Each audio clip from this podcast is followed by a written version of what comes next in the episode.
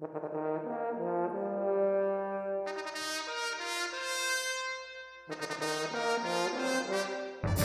Once and Future Nerd.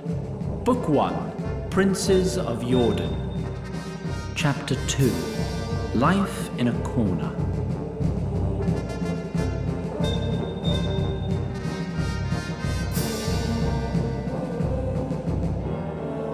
Episode 1 Erona Regan had just had five men she didn't know try to kill her, and survived with the help of one man, one elf, one woman, and three children whom she also did not know. Also, some flaming brandy. Sadly, this was not nearly as surprising to her as the news her new acquaintances brought. I'm a fucking princess? More than a princess, sole heir to the high throne. And this is the first time anyone thought to let me know. Don't play the child. You understand legitimacy. Yeah, it means I grew up hungry just because someone didn't want to admit to his friends where he'd been sticking his royal cock. Mind your filthy tongue. Or what?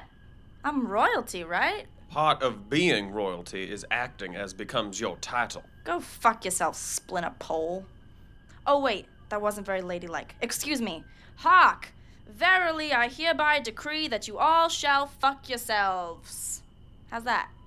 You are certain she's the one? I'm gonna need that decree honored if you want me to believe this story you're telling. I'm offering you a new life. You'll want for nothing. Sorry, not buying it. Who says wherever you take me, half the city god isn't waiting for me? I've only my word to offer. In Regan's experience, a man offering her only his word invariably intended to rob her blind and murder her. With a look of contempt, she rose to leave. It must be exhausting, sister. Always waiting for the next betrayal.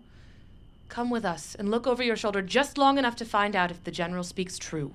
Stay and look over your shoulder for the rest of your life. As Regan weighed Nia's words, she saw with a tinge of regret a wasted, charred piece of meat on the floor, her table knife still protruding from it. And next to it, with much more regret, she saw a steak she didn't finish. Let's say I go along with this. I'd have to pop out some noble asshole's shitty kids, right? Not immediately, but for the Tarlo here to protect your rule throughout your life, yes, you would need to produce an heir. Fuck that. Think of the influence you would have. Queen Dagmar, peaceful be her rest, did a great deal of charity in this very city, educating and feeding the unfortunate children like yourself. If they're willing to suckle the royal tit for a few little drops, they're not like me. Then think of the power. You are the kind who takes rather than asks, I can tell. And by yourself, you've taken a modest little living down in this God's forsaken hole.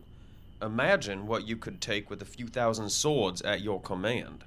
Regan was beginning to recognize the appeal of this offer when Yilloween was startled by a sound too faint for his companions to hear. Someone's coming.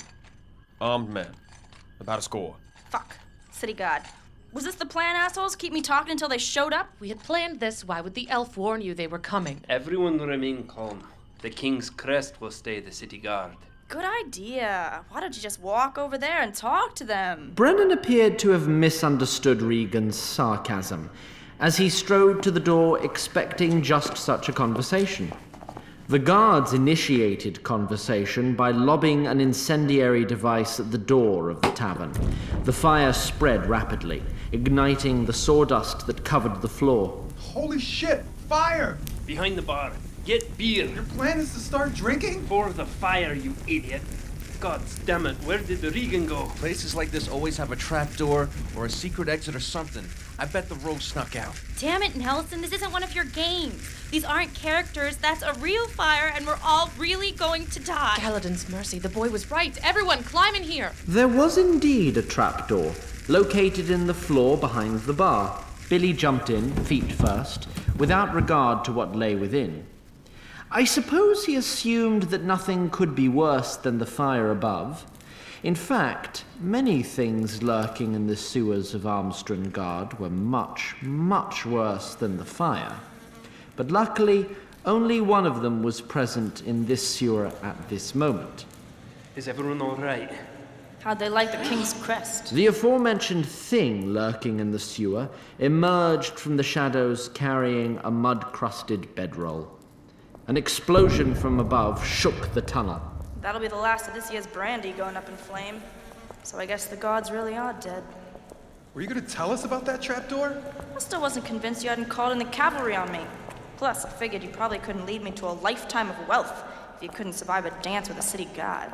You're quick to accuse the city guard, yet you never saw our attackers. Burning down a whole building on the off chance I'm in it? You gotta be city god. Man, I thought Philly cops were pricks. You thought Philly cops were pricks? If I wanted to check out your story, where would I be headed? Castle Guernator, and no one else knows who you are, so you'll need us to accompany you. Guess we should get moving then. With that, Regan turned and strode confidently down the dim tunnel. Actually, strode may be too strong a word, as the height of the ceiling demanded a fair amount of stooping and shuffling. Still, Regan was substantially more sure footed than those in the group not practiced in the art of sneaking through sewers. Do that many people really want you dead? The bounty on my head usually changes between substantial and obscene. I'd guess it's on the upswing right now. But city guardsmen can't collect a bounty, can they? Not according to the law. Precisely my point. I think she's implying that they collect bounties anyway. Lawmen breaking the law? That would be perverse and repugnant. I take it none of you knows anywhere we could hide out for a while, huh? The road would be a bad idea right now. As a matter of fact, I may. Can you get us out on the east side of the city? Shouldn't be a problem. Do people try to kill you every day? No one upstairs knows what I look like, unless an asshole like the late Keith Kelly decides to point me out. Most don't. Oh, I bet you're the leader of some kind of guild of rogues, right? Like Honor Among Thieves? I don't know what you heard about thieves honor, kid, but I'm still alive because everyone knows what happens when you fuck with me. Our story will now take a brief interlude back to Castle Guernatal. Arlene Redmore, the sister of Lord Ardell Redmore, was resting in her modest bedchamber. Of course, by modest, I mean the gold therein could have fed the underworld of Armstrungard for a mere three months. Arlene stared out her depressingly narrow window with concern at a thin pillar of smoke on the horizon. Gwen, her handmaiden, entered the room, carrying breakfast on a tray. Your breakfast, milady. Thank you, Gwen. You can set it down over there. Remind me what I ordered. Quail's eggs. Toasted bread with honey and boiled oats with cream, milady. Arlene smiled warmly at Gwen. In fact, all signs of her previous brooding had vanished when Gwen arrived. Funny that I would order quail's eggs. I've never liked them. The smile which Gwen returned to her lady was of a more mischievous variety. It became downright cheeky as Gwen plucked a quail egg from the tray and popped it into her own mouth. Come, sit. Have you heard anything? I wouldn't have thought anything of it if you hadn't told me to listen. But I overheard from Helga in the kitchen. Helga? She's the handmaiden to Arabella Coralin. The daughter of the court philosopher. The same, milady. Helga says Maid Coralin, the poor dear, has been plagued with nightmares as of late. Something about soldiers? See if you hear any more about Lord Corlan. Thank you, Gwen. I live to serve, milady. The formality of her words was for the benefit of potential eavesdroppers, but the gentle touch of Gwen's hair and the small kiss on her forehead were for the benefit of the two women alone. Our party of travellers had by this point escaped from the tunnels of the city of Armstrungard without detection. A light snow fell on their heads as they strolled down the narrow path between two fields, barren for the winter. You say your friend owns these lands? A man I knew in the army. He was the owner when last I was in Armstrungard. And if he is no longer the owner? We'll very politely explain our right to commandeer property to the new owners. One way or another, we need to stay out of sight for a few days. As they travelled, our group naturally tended to segregate themselves, as Nelson, Jen, and Billy lagged behind the rest of the group. This was partially due to the fact that, as much as Jen and Billy considered themselves athletes, this claim was proving increasingly ill founded. It was also due to Jen's disinclination to be anywhere near Erona Regan. So I've been thinking about party roles and how our arrangement is not ideal. Nelson, what part of our situation is ideal? Ideally, the party would have exactly one of each role. You sure you can trust this friend of yours? Brennen is clearly the paladin. He is loyal, nearly to a fault. Regan is the rogue. Dogs are loyal until someone else dangles a bigger slab of meat in front of them. Mia is the cleric. You know, if you want to have any kind of a good life, at some point you'll need to put faith in something. Nelson, what the hell are you babbling about? Well, you keep worrying about a good life, preacher lady. I'll worry about keeping my life. And Yellowween is the ranger. Even if you've no concern for honor or dignity, foresight is advantageous. Is there a point you're trying to make here? Foresight? I'm the only one here without a whole bunch of bullshit about honor and duty clouding my eyes. Yeah. Billy, your fighting style is clearly going to be based on physical strength. Damn because it's not going to be based on intelligence. Wait, what? But Brennen is already the physical fighter. Are you so willing to dismiss the cornerstones of civilization? No, Brennen. I'm willing to dismiss civilization. I'm clearly predisposed to magic, but Nia does magic. Without civilization, man reverts to his beast like instincts. Beast like. A hound fucks a bitch without shame and then sticks around to help feed the litter. Men could use some more beast like instincts. Though I suppose, if need be, I could focus on dark magic. Don't joke about such things, child. And Jen, I really have no idea what your role is in all of this. Your agility and overly revealing outfit kind of peg you as a rogue. You told me to wear this outfit. Good point. You're not really as self reliant as most rogues. Why don't I self-rely your teeth into your throat, you little. All that outfit mocks her as is an easy kill. The blunt assessment of Jen's mortality struck the three children hard, especially Jen herself. After a tense moment of silence, Jen stormed off ahead of the group. Honey, what the fuck is wrong with you people? Billy ran after Jen. Yiluin moved to follow. Let them go, but keep them in sight. Was that necessary? What? It's shitty armor. Have you no heart at all? That girl's terrified of you. Don't let her get to you, babe. She's probably just on the rag. She almost killed me. Why? I didn't even cut her. She's not like us. Whoa there, just Grandpa. What us? I'm not anything like you. You're not very close with your traveling companions. They're not really my companions. We just kind of wound up together. They don't treat you very kindly, do they? Jen's okay on her own, but if Billy gets on a roll, she doesn't do much to stop him. I was right there, Jenny. I wasn't gonna let anything. Billy, stop. Just leave it be, okay?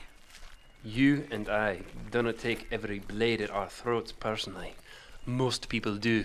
Most people are badly mistaken about what kind of world we live in. And why does that bother you so? The remainder of the trip passed in a rather awkward silence. Eventually, the group reached their destination, which turned out to be a large, run-down farmhouse. One of my friend sprites insists that this particular farmhouse was once beautiful and prosperous. Its present state led me to believe that this friend is a liar. Well, well, well. The king's man knows how to slum it. Not for anything general, but this doesn't seem like any place to bring a princess. I told you, God damn you! After the next harvest. The bellowing voice belonged to the owner of the farm, a man by the name of Bowen Briarhelm. Briarhelm had been fit once. He had been wealthy once. He had been drinking recently. He had arrived at the door wielding a woodcutter's axe. Upon seeing Brennen, he lowered the weapon, although he did not loosen his grip on the handle. Good morning, Captain Briarhelm. Ach, get ready and bugger me. The group soon found themselves seated around a cracked table in the farmhouse. There were not enough seats for everyone, so Briarhelm stood in a corner. When I prayed last night, I'd swore I'd rather see anyone at my door than another tax collector. I guess I lied. Have you no sense of duty to the realm? Leave this to me, Caldear. We are sorry to impose on you like this. We have coin to compensate you for the use of your property. And if you're having trouble with your debts, You'll pay exactly what I'd charge a boarder. No less, no more. Piss on your charity, Brennen. You can stay in the barn. A barn? You're shitting me. Shut up. Do you still keep an armory? I don't maintain most of it, but yes. We'd like to purchase some of your arms as well, to train my squires here. Wait, for real? You have girl squires now. Camp followers. Briarhelm weighed his incredulity at this statement against his history with Brennen. Let me go fetch the armory key. I thought you said he was your friend. I said I knew him in the army. Everyone note, meet me by the barn. We'll not be ungracious guests. Fuck this, man. At least you get a mattress in Pennsylvania. Billy's protests aside, the group trudged out. As the rest of the group left the room, Brennen pulled Regan back for a private word with her. All things considered, I think it's best if Captain Briar. I don't care what you tell your little friend there, Brennen. As long as nobody else finds out I'm here, we don't have a problem. Regan left, and Bowen returned from upstairs. I don't believe for a second that they're squires and camp followers. Bowen. Save your breath. King's secrets, I know. But if there's any more trouble here, it will ruin me. If trouble is going to find them, if what we've been through together means anything to you, tell me now. The two men stared at each other for quite some time, as Brennen considered the best way to lie to the man whose history did in fact mean something to him. There's nothing to worry about. Good. I can give you the barn for a week. Then I need to make preparations for planting. That will be fine. My armory's in the cellar behind the house. Here's the key. Thank you, Bowen.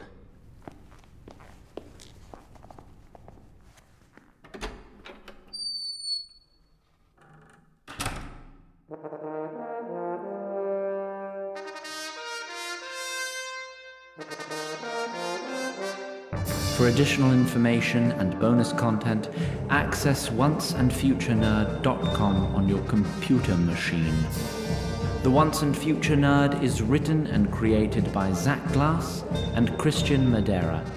It is performed by Garrett Armin, Hayes Dunlop, Anya Gibeon, Ian Harkins, Emily Cook, Frank Queris, Julie Reed, Perry Strong, and Dylan Uremovich.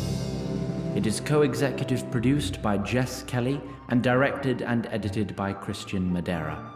Production sound engineering is done by Gary O'Keefe, with dialogue editing and Foley by Tommy Stang, and post production mixing and sound design by Sandra Ramirez. Theme music is composed by Tom Lee. Thanks for downloading